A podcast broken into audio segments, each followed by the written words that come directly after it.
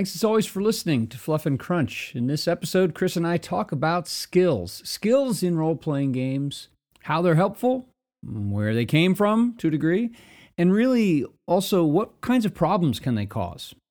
This is actually the first of a two part episode. A follow up episode, we talk about some of our ideas for solutions to some of the problems that we address in this episode. Thanks for listening. Thanks for listening to Fluff and Crunch, where we talk about the connection and sometimes disconnect between system, setting, and story in tabletop RPGs.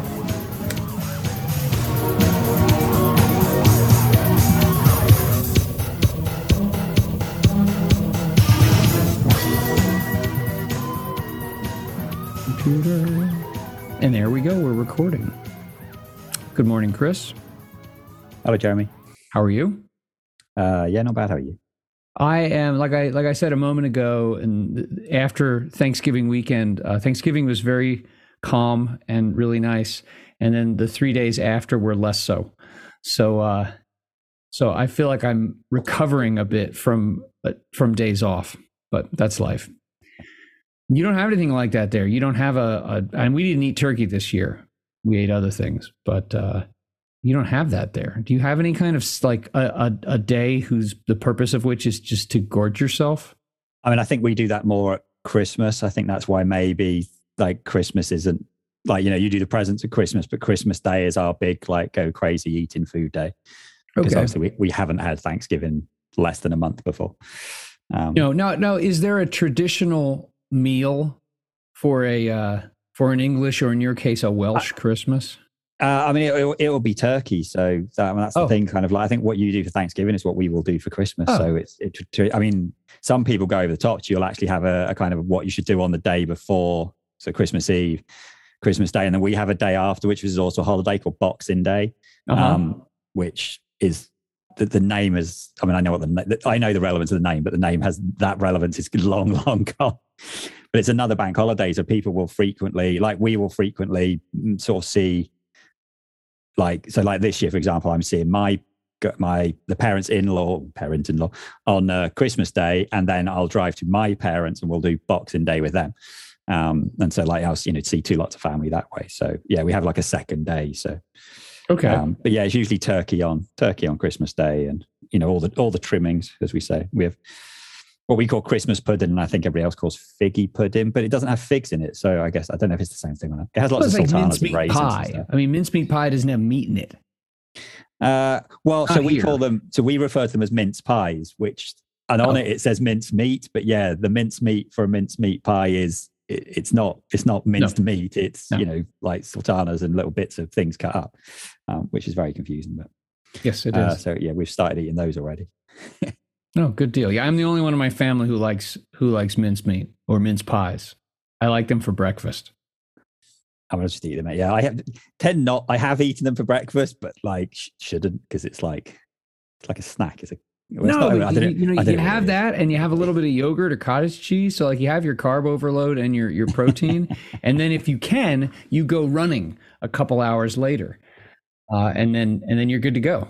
That aside, um, we're here to talk about. Actually, you know what? Wait, hold on. We haven't talked about our gaming over the last week. What have you done, or have you? I didn't. So yes, the last weekend I didn't, but we haven't recorded now for a week and a half. Right. So the previous week, um, we I think we played some kind of board game. Oh, it's Fireball Island, which is just like a really silly, like old school board game that they've re-released, um, and then started planning um, our D and D campaign thing for next year. Uh, and then I had a miniatures event, which uh, I don't know. The, the fact that I'm not plan, planning to ever play this miniatures rule set in a tournament again might imply that I didn't enjoy myself. I, I didn't actually had a reasonable time, but I realized I've come across some other games like this. Is the kind of game where you you kind of need mastery of every possible model in the game, and if you don't have that, you're just going to struggle.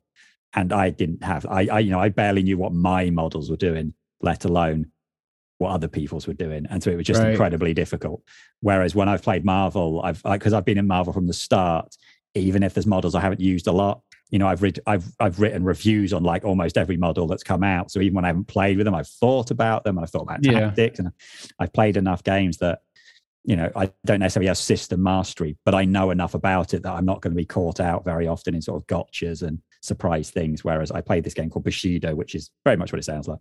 Um, and yeah, there was a lot of like, oh, this guy can do this thing, and oh, oh, I, I didn't know that could happen. Oh, I didn't know this worked that way. And so I, I didn't. When you don't know the rules, it's a lot of just getting. Yeah, yeah, sure. Um, because that was like, it's gonna, yeah, I don't, I haven't got anyone to play with really locally, which means like, it's going to be a long, you know, it's not realistic that I'm ever going to sort of even be competitive. So I was like, no, I'll, I'll leave that for whether I just sell the whole lot entirely. I don't know. I'll just keep it. But anyway, yeah. How about you? We finished our latest Star Trek Adventures episode um, and resolved. We, we, didn't we didn't completely resolve like that. Call it the outro to the adventure. You know, rolling for you know the the rewards and that kind of thing. But um, but we wrapped up the the the party that was on the planet dealing with a diplomatic issue. We wrapped up, and so that was that was cool. And I have a, a good friend of mine who runs, who's a DM for or GM for a different group. Um, his group imploded for the week.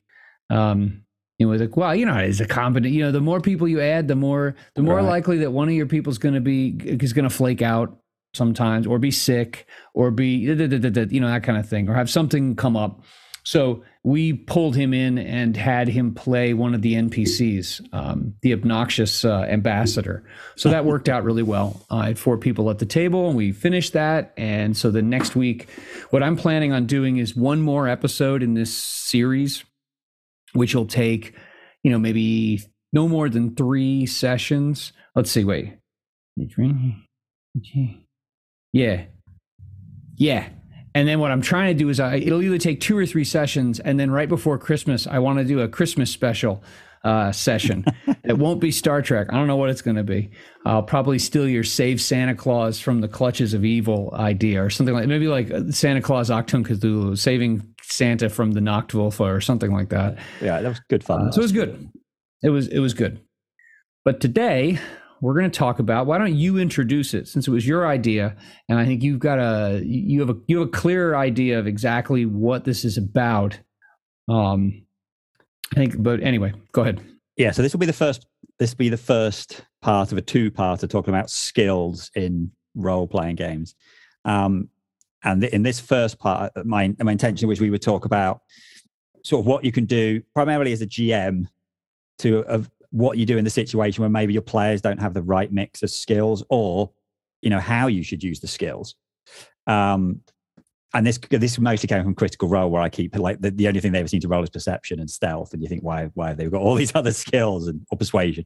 It's like you've got 20 i don't know how many skills let's say there's 20 and 5e and the same three seem to be using going and going and going um, which seems a bit odd. So and then i thought actually this would also be useful then to have a look at a you know very quick look maybe at what players need to consider when they're creating characters. And then I thought we could turn this into, which will be next episode, hopefully, uh, an episode about if we were going to create our own, ideally 2D20 role playing game using yeah. the SID, what we would consider would be like the key, the most important skills. Because I definitely see games where maybe there's too few skills. And so one skill, you know, is doing too much work, or where there's yeah. lots of skills and you still have the same problems. You have lots of sort of dead skills that yeah. don't get used and then suddenly they're really important and no one's got it. So yeah that's what i thought let's do this for. So it's a shortish one to start with.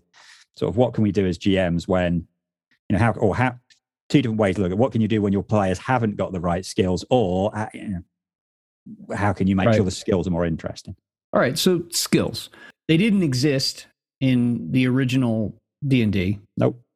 Uh, in fact, they didn't exist in first edition, and they didn't not in the contemporary fashion. They didn't exist in second edition. Second edition had um the heck were they called? They were called proficiencies, but they yes. they're not the same as they are now. No. Whereas essentially no. proficiency now is you know well in 5e proficiency is you add your proficiency bonus in things you're proficient in to to whatever you know whatever your right. stat is um Whereas in sort of in uh, in 3.5 and Pathfinder first, we saw a much more clear. Well, I guess it was same in third edition. Much more clear yeah. skill thing. You know, every time you leveled up, you got so many skill points, and you put them into it. And that's what we see in a, in a lot of other games where you have skill points. You know, 2D20 has they don't call it skill points, but that's what you have. Right. You have expertise, uh, in skills, going from you know one to five usually, sometimes right. one to six. Well, I, I remember. I mean, the, one of the things that set me off on my my long path of playing science fiction games many many years ago is when Star Frontiers came out, and Star Frontiers was the first uh, skill based game that I'd ever played. I mean, so there's you know you, you have skills, you have skill ratings, you those combine with your attributes, and that's what's used to determine success or failure for rolling for things. And um, you're right that a lot of those, you know, the, the, early games didn't have those at all. It just, just wasn't there. And the proficiencies I can see as a call it an evolutionary step between none and the very formal skill systems that are I'd say the norm nowadays. I mean, the, most games have some kind of yeah, you know, you're like, well, how much do you know about computers? How much do you know? How good are you at driving a car or things like that? There's a number attached to a specific thing that is supposed to describe either an activity or a category of activities. So it's narrow or broad or somewhere in between of you knowing something, understanding something, knowing how to do something. Yeah, I mean, something like, you know, Call of Cthulhu or another BSM game or, oh, yeah. or any percentage based thing. Uh, primarily, that your your stat in that skill is well, that's the number you roll for. Yep. Um, so that would also be true. For, and well, there's lots of other percentage systems, but like also the, the Warhammer and 40k kind, you know, they they all work the same way. You might get a bonus if something is easy or hard. Whereas other games, you know, we think 5e, it's, it's different. We're looking at a there is a difficulty and you're rolling to beat that. But yeah, mo- uh, a game now without when I find a game now without a skill system, always kind of like there has to be a really good reason why there are no yeah. skills in this thing because um, I just I just find it odd. I get it, I think a lot of it, and we'll talk about this more when we get to two D twenty thing. I think um, yeah, it, it, it depends a lot on the genre.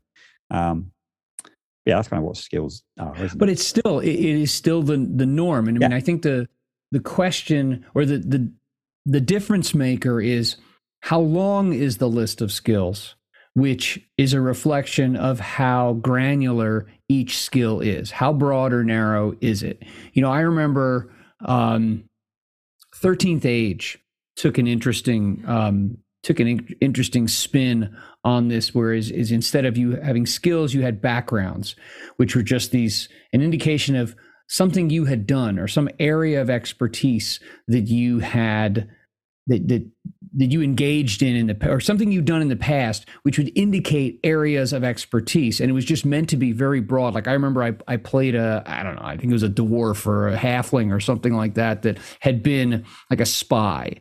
And so my character i decided we, we captured a goblin and needed information from it so i said i was going to waterboard the goblin because of course as a spy i would have had experience waterboarding people and uh, that shocked the other players at the table. But, um, but that I thought that was an interesting take on it. So it's, it's, so to me, it's this. It's almost like an accordion. It's you know how granular. You look yeah. at something like Traveller or um, Pathfinder was Pathfinder First Edition was I wouldn't say like ridiculously long. I think Traveller is kind of ridiculously long. Yeah, I mean it's it's the things it's the percentile systems I've seen like a yeah oh yeah yeah Cthulhu, Call of Cthulhu is ridiculous where there's like you know I know it's like fifty skills or something. Mm. Um, right, let's assume that Traveller has about 40. Let's assume we've got a relatively normal, so between 10 and 20. Okay, we're talking 5e yeah. and 2d20. We've got between 10 and 20 skills. Um, obviously, the easiest way to avoid any problem with skills is to actually have characters. When PCs build their characters, it's super helpful if they actually talk to each other when they make their character. Now, this isn't always possible. So, for example, when we make it, you know, when we made Conan characters, um, you go through a like a life path. And if you have life path character generation, you, even if you might have some choice, but you also don't. So it's entirely possible you do a life path thing and end up with characters that are super similar or that no one ever had the opportunity to learn a certain stat. Okay, but we'll, we'll come to like, right, you've had that problem. How do you deal with that? Yeah. In general, one of the biggest problems you have with skills things is where either you have ev- loads of people can do the same skill or you have a certain skill that no one can do. And this is kind of like, you know, in fantasy where you've got no one has no one has like nature or yeah. medicine.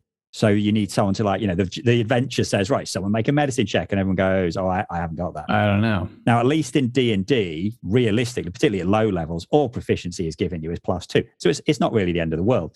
Where it is problematic is more proper, like especially when you go into the future things where you need a character who's got a hacking roll.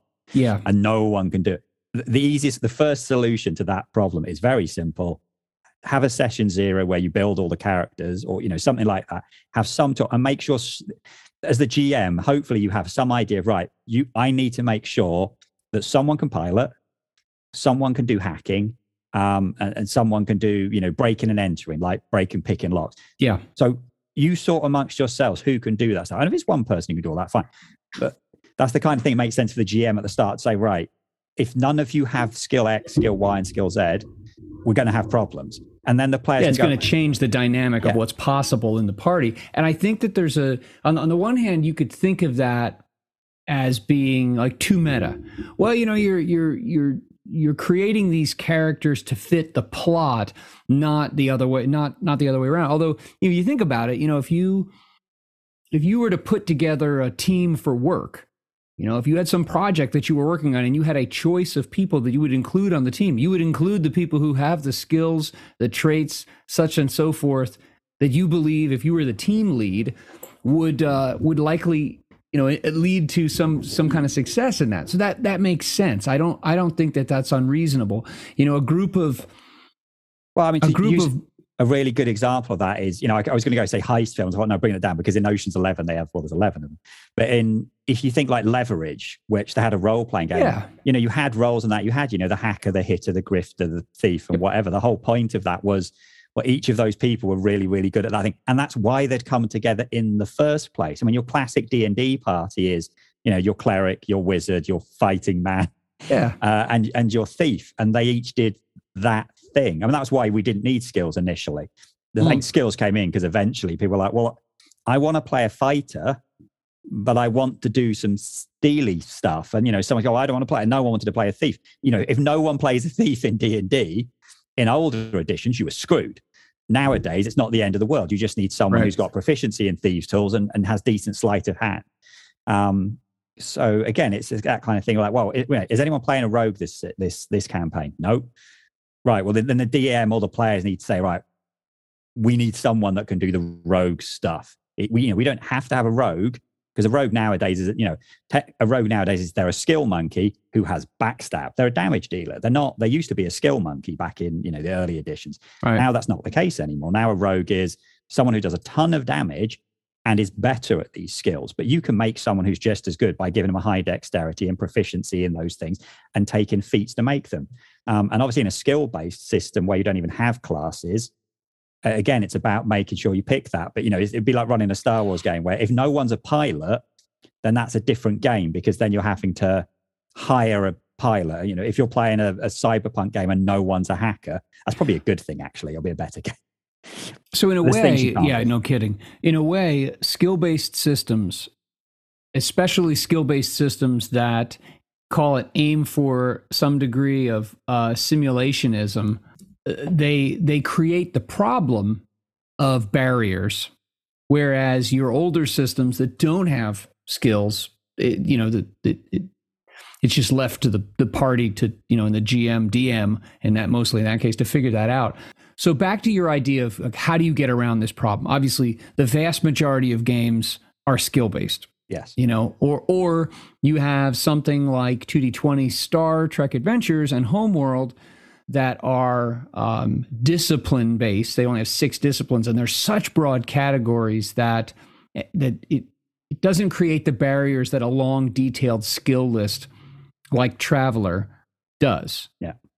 Um, and so you can get around that, obviously. If you want to play that kind of game, you get around it by having a session zero and having people create their characters jointly. And then you, you create, you build the team. Yeah. Um, if you're playing a pulpier system like something like John Carter of Mars, where the assumption is everyone who's a player character is already pretty badass and can do all kinds of things, then you don't have to worry about that. Yeah. Right. Well, let's go to the, the middle ground. We'll come back to the worst case scenario at the end. Let's Yeah. your average games, you've got your average party, and actually most of the positions are well rounded. I still think there's things you need to watch out for. And mostly I'm pointing this, well, it's not just at 5e, because actually I think it's like if we're looking at the longer skill list of 2d20, so the Infinity Mutant Chronicles Yeah. Conans, the older ones. you have a yeah, you have a similar problem that some skills are just seem to be more useful than other ones. So Mm. you know, you've you've got this poor guy who said, "Look, I need someone to be a hacker." But the reality is, in your in, in, in an episode of Infinity, I mean, actually, Infinity is a bad example because you can always be useful as a hacker. So let's say your average episode, you know, your, your average cyberpunk kind of thing, you might only have set up one thing where someone needs to, you know, go onto the into web. I don't know what it's called to the be net. the hacker, and then the hacker is not all that great the rest of the time. Yeah, and then so then they're they're doing nothing the rest of. They they have that one thing to do and they have nothing else. Mm. Um, or likewise, you know, you have a thief in a 5e game, but maybe, you know, you might go two adventures without anyone needing to pick a lock or pickpocket something. And then that's where you end up with the problem of either the players never getting to use the skills that you told them was really important, or they're going to start finding ways to make it important. In other words, they're going to just start robbing everyone because then they get to use it. Yeah. Um, Or it puts you as the GM in the the I I personally think the tiring, lame position of trying to find stilted and forced spotlight moments so that all your your players can feel like their character can contribute. But that's the thing. So That's- that's that's contrived that's- and a bit naff. But on the flip Yeah. side, if you don't do that, then why did those players pick those Right. skills? Well, I think you know that's any kind of um, you know the, the more options a character, the more options you have for your character, and skills I think are especially the longer the skill list, the more options you're going to have for different permutations and combinations. The more niche you make your character, the greater the character is going to be in certain circumstances, but then that demands that those certain circumstances keep popping up or your character is kind of useless. You know, Cyberpunk addressed this. R. Talsorian games, uh, it seems like they hit this one head on, whereas the Netrunner rules, the hacking rules in Cyberpunk 2020 were what you just described. Your Netrunner, unless your Netrunner had some other good skills, um, and was a little more general, or was an older character that you had been able to build, and therefore had things that the person could do well outside of the net. Yeah, and, and then it was this broken party thing. It was a mess. They changed the way the net architecture, the net works as a technical thing so that it functioned differently within the story in the game for Cyberpunk Red. So they they addressed that. But yeah, it's um it's hard when you have when when a system enables you to build a an optimized niche character what do you do outside of that but back to your your point about you know there are some skills that are just going to come up more often i'd say that combat skills in any role playing game your typical role let's just be honest here combat skills are going to be important now i'll throw this last thing out there like us army green berets they specialize in different things there's a communications guy there's a intel guy, there's a medic, there's a combat engineer, it's a guy who blows up stuff, and then there's the weapons specialist. But all of them are trained heavily in weapons. Right. So it's not like you're the comms guy and all you know how to do is work like satellite stuff. You're like, ah, I'm useless otherwise. No, no, no, no, no, no. You can kick down doors and shoot people too. Um, so I think there has to be there's got to be that piece of it like if you're if, and that's where i think where your session zero thing comes in a recognition of like there's a baseline if we're going to be an adventuring party there's got to be a baseline unless you want to have and then you just have to account for this within the story the character that's kind of useless outside of his or her field like Yeah. your squishy wizard of one first edition So I think so, at low so levels 5e obviously deals with that in a very different way because you don't have combat skills. And even in, I think third, Right. third edition still have like you did, you had different base attack bonuses based on your level, based on different classes, because that's just out the window Yeah. now. E- Essentially, Yep. When you know a level four fighter and a level four wizard, if they both had the same strength or dexterity and were proficient in the weapon, they both have the same chance to hit. Now, as you go up, the fighter will get more ways of adding on extra bonuses. And the reality is, the wizard shouldn't be using that. Mean, you always have that thing that like a, like a lower level wizard before they had cal, uh, no, not before they had cantrips, would have to be take a crossbow with them because they'd have to be Yeah. shooting everyone. Luckily, they, they, you know, they a added in the sling yeah, they added in the cantrips now, so that's not an issue anymore. Um, so if 5e gets round up, I literally go, well, the reality is everyone's going to be in combat all the time. So we're getting rid of that idea. So everyone could be good in combat. Um, I mean, yeah, I certainly, I've played Conan with like two different sets of characters. Um, and the most recent set, we made sure, like, you know, I think I made sure that one character was good in ranged and one character was good in was good in melee. That's what they asked for. But the third character I made myself, I made them say, oh, I'm going to make them good at sorcery and mesmerism and realized, but I can't do any damage with that. And it's really un- it's not very easy to do it, as we've covered in previous episodes. Um, and then the character was utterly useless when they got into cameras. The first couple of times I got her XP, I had to put all my XP into leveling her combat things. Um, and it was the same time the first time we played Conan. I think someone had like a like a merchant character who was quite good in talking and bartering and all that stuff. But mm-hmm. in combat, you know, their their their numbers were really low. So they were getting in, you know, if they got into combat, they would just get they were just like, oh, oh, okay, my stats are terrible.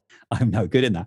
And yeah, the reality is if you are playing a game where there's going to be a lot of combat, you need to make sure your characters can can cope with that. Now, again, going back to Infinity, that's a good example. Actually, you could have a character that's terrible at combat, but the way that hacking works in Infinity is you're useful in combat most of the time because you can turn off enemies' guns or like you know if they've got cyberware, turn that kind of stuff off. So you you don't necessarily need to be great at combat yourself. There's other ways you can do things like you can give buffs to the rest of your team. Um, so there are other ways you can get around it in that. But yeah, I can imagine a game of Achtung Cthulhu where you've kind of got a bunch of guys that are really good at combat, and the guy goes, "I'm a, I'm the researcher. I'm I'm really good at the research stuff," and you're like, "But half this game is going to be in the field." So what are you actually doing every time that happens? Uh, uh, uh. Well, I, I, I want to be the guy that's scared and always sitting back. You know, yeah. Maybe that's yeah, no. not a good idea. Now that that could be a good role playing opportunity, and I think it's it, party size makes a big difference. If you've got six or seven people in a party, one person that can't contribute to combat, it's probably okay. That's not that big of a deal. But because you've, got, you've, also you'd have enough people in a combat situation where some of them could protect. Yes or something like that. But when there's only three people in your party, having one third of them being useless is terrible. The, the other thing that you're that you know you you talk about party size that becomes an issue is when you have a long skill list, especially a more granular skill list, like like um, something like Call of Cthulhu, again, Traveller, um, Conan Infinity. I think those ones are at the top of the list for me when you have longer lists like that and a smaller group, even a normal sized group of four or five people, unless you have characters that are a little bit familiar with a lot, but not really good at anything, you're going to have gaping holes. You know, yeah. Star Trek Adventures solves that problem by ensuring that every single character has at least a point in all six of the disciplines. Like you're top of, you know, you're you're everyone's a valedictorian uh, in, in in Star Trek Adventures, but something like Call of Cthulhu or Traveller, how do you deal with those holes, especially in games where the expectation is that you're going to be making these skill rolls to do these things? Do you hand wave that or what? Well, I'll get to what you could do in play, but there's another thing. You said something in a previous session, and I can't remember whether it was actually part of the Star Trek rules or it was another game entirely, or it might have been something related to Gumshoe. I, mean, I think you can talk about Gumshoe separately because that does a cool yeah. thing with skills. Um, but you'd implied at some point that some system you looked at actually gave you more skill points if you Gumshoe. had. Le- yeah. Yeah. So- Gumshoe. Gumshoe is this investigative game where you never fail when you are asking questions in investigative contexts. And so you have a list of what are they called investigative abilities, which are all the things you know and know how to do, all the way from architecture to uh, hematology to interrogation. I mean, it's every different thing you could know or know how to do that would enable you to gain information. Um, all of those you you succeed automatically. We talk more about gumshoe some other day in terms of why that's so. But you're right. You in the the, the in Trail of Cthulhu and in uh, Night's Black Agents, those are the two gumshoe games that I'm familiar with. But they all work the same way. The system's the same. The number of general um, or investigative ability points each player gets for their character changes based on how many players are at the table. And the fewer you have, the more points you have. And, and if you work out the numbers, and the, by the way, the number of investigative abilities, which is broken into three categories, I think, is long. Yeah.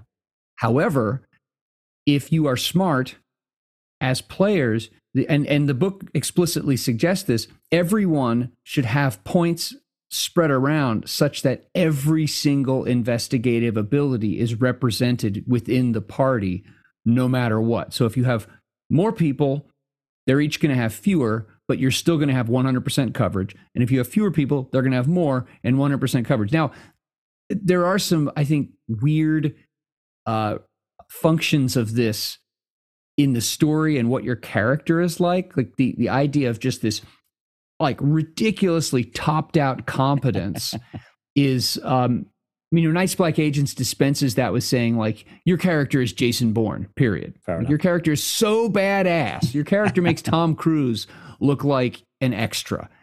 uh, and like every Tom Cruise character is the coolest, toughest character ever. And, uh, and it, it just dispenses with it by saying, like, that's just the way it is.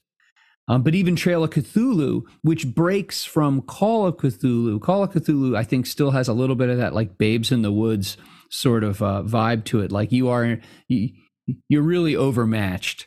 Trail of Cthulhu ensures that you're going to be able to get all of that information. So they they deal with that um, in a in a unique way. I don't know of any other game that approaches it that way. I think you can take that principle and apply it to other systems in a situation where actually your problem isn't that just that your characters have badly picked their skills. That's a different thing. In a problem where you don't have enough players. So, like if you assume, mo- you know, most role playing, and not all of them say it, like 5e almost explicitly states it's designed at four players.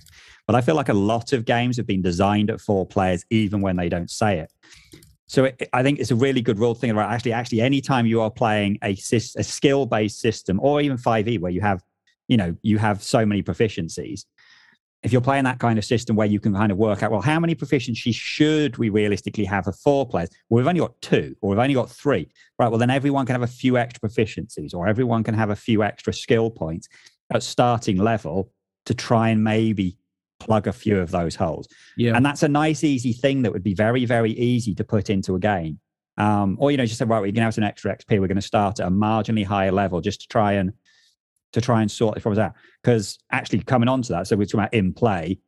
I'll, I'll skip the in play. I'm jumping ahead of it. One way you can sort this problem is with experience. So over time, obviously, player. I mean, I've seen this happen loads of times. After one or two sessions, the players realize very soon, ah, we need someone that can do thing. Yeah. So then they can put XP into that. Obviously, that doesn't work in something like 5e because you just don't seem to gain extra proficiencies without taking a feat that lets you do it. But yeah, yeah. you know, most skill-based systems, you can put XP into into gaining some skill points and things. You're probably never going to get great at it. Um, but that's one way of solving that problem. Now, in terms of solving it in play, um, I mean, you've got two choices. You've either if you if you the DM knows that your players have got gaping holes in parts of the thing, then ideally you would you know if you know that none of your players have got lock picking, then surely you don't stick a, a, locked door, which is super important, with a high DC in the middle of an adventure. That's that would just be right. bad GMing.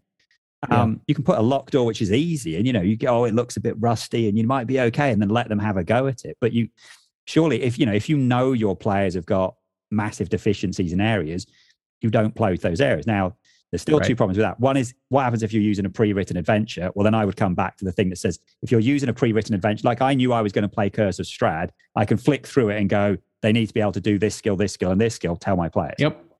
Um, if you're not using, if you're using something not pre-written, that shouldn't be a problem. Now, the other thing would be if you're doing a bit more sandboxing and the players decide to just go off on one. Well, in that case, screw them because if they decide, all right, we're going to completely go against what we're meant to be doing, and we're going to like break into this dude's house because like he's like, you know, he said something mean to us in the bar, and we're going to rob him. Right. Well, have any of you got lock picking? No. Oh, well, that's really difficult. Oh, but we really want yeah. to do it. Oh, tough. Break the door down, cause some noise, smash the windows. You ain't picking the locks because none of you know. That's not screwing over the players. That's the players choosing to be dickheads, and you know. And, is that a technical term? Uh, I think that's the High Latin. of pain in the ass players. Yeah, yeah, it's just like you know, it, tough. Uh, yeah, so I think I think most of the time there's a way around it. I think the the more awkward one, I think, is the thing you said earlier. What do you do when a player's got a skill which doesn't seem that useful? Do you pander to them and just make sure there's always an opportunity for someone to get to use their skill, which they hardly ever get to use, or do you just kind of treat it more organically? Um, yeah. It's hard because yeah. you know, and again, that that there are and I think this is where you, as a GM, you need to know your players as people, which sounds silly, but I think that's I think that's actually made harder with so many people playing things online with folks that are I wouldn't call it purely transactional, like just recruiting some some dude or whoever to play a game with you online that you don't know otherwise. The person is just a face on a screen and there isn't any relationship or connection beyond that, there is obviously a lot more of that nowadays. Yeah. Um, but I think this is one of these situations where you know you as a GM, you as people have to know each other well enough. Like, okay, what, how, what kind of game do my players want to play? Like some folks, yeah, and I know this. Like following some of these uh, Mongoose Traveller and Traveller groups on Facebook and elsewhere, people, they're folks who get into Traveller, like they they want to make sure that they're they they've accounted for like how many tons of hydrogen fuel are on their ship so they can like put enough you know wheat to bring to some planet to sell it to make money to pay their ship mortgage and their insurance and then blah blah blah blah you know they they want and they and so the long skill list and all these different fiddly bits the skills being just one of those categories of fiddly bits like you don't want to take that away from them they want that yeah yeah, I think in those kind of situations, I mean, the, the reason that I the reason this all popped in my head in the first place was was this idea of skills that I'd almost forgotten existed in 5e. And the first one to me is, is medicine. Now, that's not because you know medicine in most systems is a completely useful skill. You know, first aid and bringing people die. But the point is, in in 5e, if someone's dying, you have healing spells and you have healing yeah. potions. What the hell are you doing with the medicine? I mean, medicine's an NPC yeah, really. thing. So it's like, no, you're hardly ever going to need to, you know, the, I don't, you know, are there even rules in the book for normal healing using the medicine? I, maybe I have no idea. Because if someone's injured in 5e, you go to the cleric or back up the druid or the bard, or you, if you don't have any of them, you walk around with a bag full of, you know, unbreakable healing potions. Yeah. Because the reality is, I always assume those are glass, and yet somehow they never break. Um, you know, it's like build the build your armor out of what the healing potion bottles are made out of. Um, so, but that, that skill exists. Now, if someone's put proficiency into that, I don't think I'd ever feel the need to do it. But I, I mean, like, I was listening to Critical Role a few weeks ago, and Matthew Mercer says, "Right, make a medicine check," and I was genuinely like, huh, "Whoa, I forgot medicine's a thing." Now, obviously, that's the extreme example of a skill that you know that you could cut medicine from D and D, no one would care. The weird one I find is where we have that those two skill overlaps that we've talked about, and you you had a better way of putting this, is the fact that we have both investigation and perception and when I listen to Critical yeah. Role, 90% of the time, make a it's almost everything. We look at make a perception roll, make a perception roll, make a perception roll. Now there is a third skill that comes out, which is insight, but insight's very clearly different. In, insight is very clearly you're reading someone's emotion or the way they're talking to you. So I think that's very clear. But when I listen to that almost all the time, it's make a perception check. You're looking around, make a I'm looking for something, make a perception check. And occasionally it's make an investigation roll. And then there's the one that I really hate. It's the make a perception or investigation roll. Yeah, yeah. You know, I, I I may have mentioned this before, but uh, the the Chill third edition horror role playing game, which is not supported anymore, the company imploded, um, has three different skills for gaining information, and it, so it has. And I I may be getting the names wrong, but it has essentially its interview, which is an interpersonal thing, talking with someone to gain information from them. It has investigation, which is poking around a site. And then it has research, which is digging around the stacks. And so I don't know if their interpretation, I don't remember if their interpretation of investigation, and they also have perception. That's just, just noticing stuff like as you're moving through the world. I don't know if their interpretation of investigation already aligned with mine or I adopted theirs, but I've always seen investigation is not noticing crap. It's I'm in a room and I'm trying to figure out something, or I'm standing out here at a campsite and I'm trying to figure out something based on my my investigation of this site. So yeah, I never understood where where folks got, but you know, I I, I don't understand that. I wouldn't do that. But again, that's where if that's the understanding of that at the table and everyone's happy with Matt Mercer, well, then so be it. I think I think the understanding thing's super key. That I think that you said the point that yeah, if you are playing a five e game, almost right again, session zeros, useful things, right? Um, you probably need a conversation. Okay, right. In these situations, we are going to use perception, and in these situations, we are going to use investigation, and right. and that's the distinction. Because I don't think the books make it clear. Um, and the other one similar to that is athletics and acrobatics. Now, to me, those yeah. are two very different things. And it tends to be very.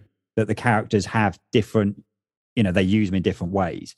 But mostly they achieve the same things because, like, you know, ath- kind of athletics is essentially the difference is athletics being based on strength and acrobatics is based on dexterity. So you tend Yeah. to have different characters having that, but they tend to be used almost interchangeably. Mhm. That doesn't bother me as much because it's kind of is someone going to like just brute force something or is someone going to sort of like finesse something?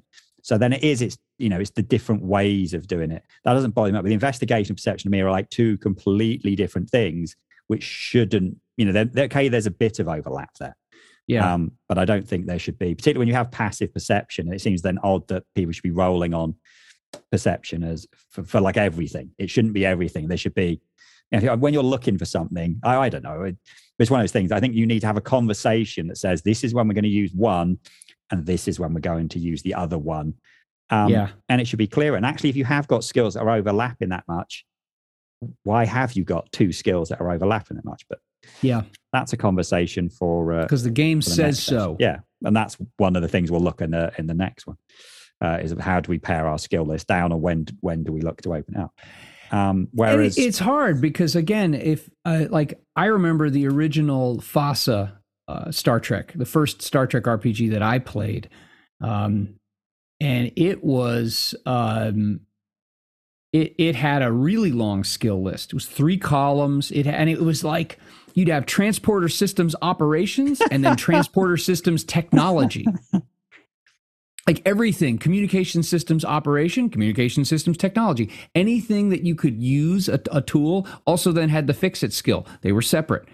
And you got a lot of skill points over time, but it was so granular. And um, I, I think that there's there's a place for that. There can be fun in that. You know, you you make your character the awesome subject matter expert or skill expert. But yeah, there there are definitely problems associated with that. How do you yeah. I mean, there's some, you know, some of the things I think five E are much more straightforward. You have three, th- essentially, sort of three talking to people skills, but they're intimidation, charisma, and deception. They're very clearly when you should use them. So that that never. But in fact, I, I really like that as a kind of a, a trinity of talking to people skills. When I see games which are missing one of those or have way more than those, I always kind of think, well, those three work. Those three really do the job. It still bugs me that strength works on charisma, intimidation works on charisma. I always feel it should be on, you know, strength or uh, or con- constitute or something because it. But, um, Well, that was you know that I know at Five E instituted that the idea that, that at least as as like a almost like a like a parenthetical or a, a, sidebar that you know you, can mix and match skills and and attributes. Um, what's it called? Um, Thirteenth Age, same thing. But then of course the the your the backgrounds or perfect whatever they were called. yeah, Um, very strange. those were you know what was interesting with those i found them to be intuitively interesting and oh this is going to be so great in gameplay they turned out to be like you might as well not have them because it was like drives in Yeah. dune Yeah. like oh well when i was a spy i was really good at paperwork too and you're like what you know it, it became a a just so this is where i can i think it uh, it works in star trek adventures because again every starfleet officer is valedictorian Yeah. it works then but i think in other in other systems um that when when it's too squishy it again it's like drives it it and and so i can i can relate to there's there is a sweet spot depending on the genre Yeah.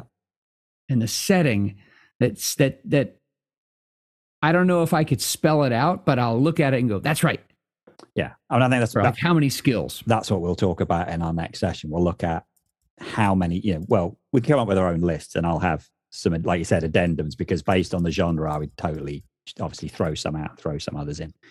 Um, I think in terms of running I kind of feel like we've covered a decent amount. Like clearly, one of the things we've said repeatedly is a session zero is super important. Actually, you know, coming up with the expectations, what skills are going to be important, yeah what skills wh- what's how are we going to use is 5e what what is investigation what's perception having that conversation which skills are going to come up in the session and therefore the Yeah. don't worry too much about that. you know we're not going to be doing so one of the things you know when someone takes survival and you run an entirely urban campaign so survival never gets used Right. or someone takes streetwise and then the first thing you do is you go and just live out that's the kind of conversation In a a GM forest, yeah. to tell their players say right the campaign's Right. mostly going to be like this so if you pick these skills i don't think you're going to get to use them and then the players need to talk to each other to say you know how I want to they're be good at this. how they're going to Yeah. do that and then and so actually a lot of it does come from that and then outside that it's you know good gm stuff Yeah, I think there there there are two things. It's what are the most common, or at least up on the on the front end, the the surroundings in which the story will take place, and then what's the general vibe. Yeah. Is it going to be more action and like you know swinging from chandeliers that kind of thing, like punching and fighting, and or is it going to be more intrigue? Those are vibes. Where's it going to take place? You know, in a forest or Yeah.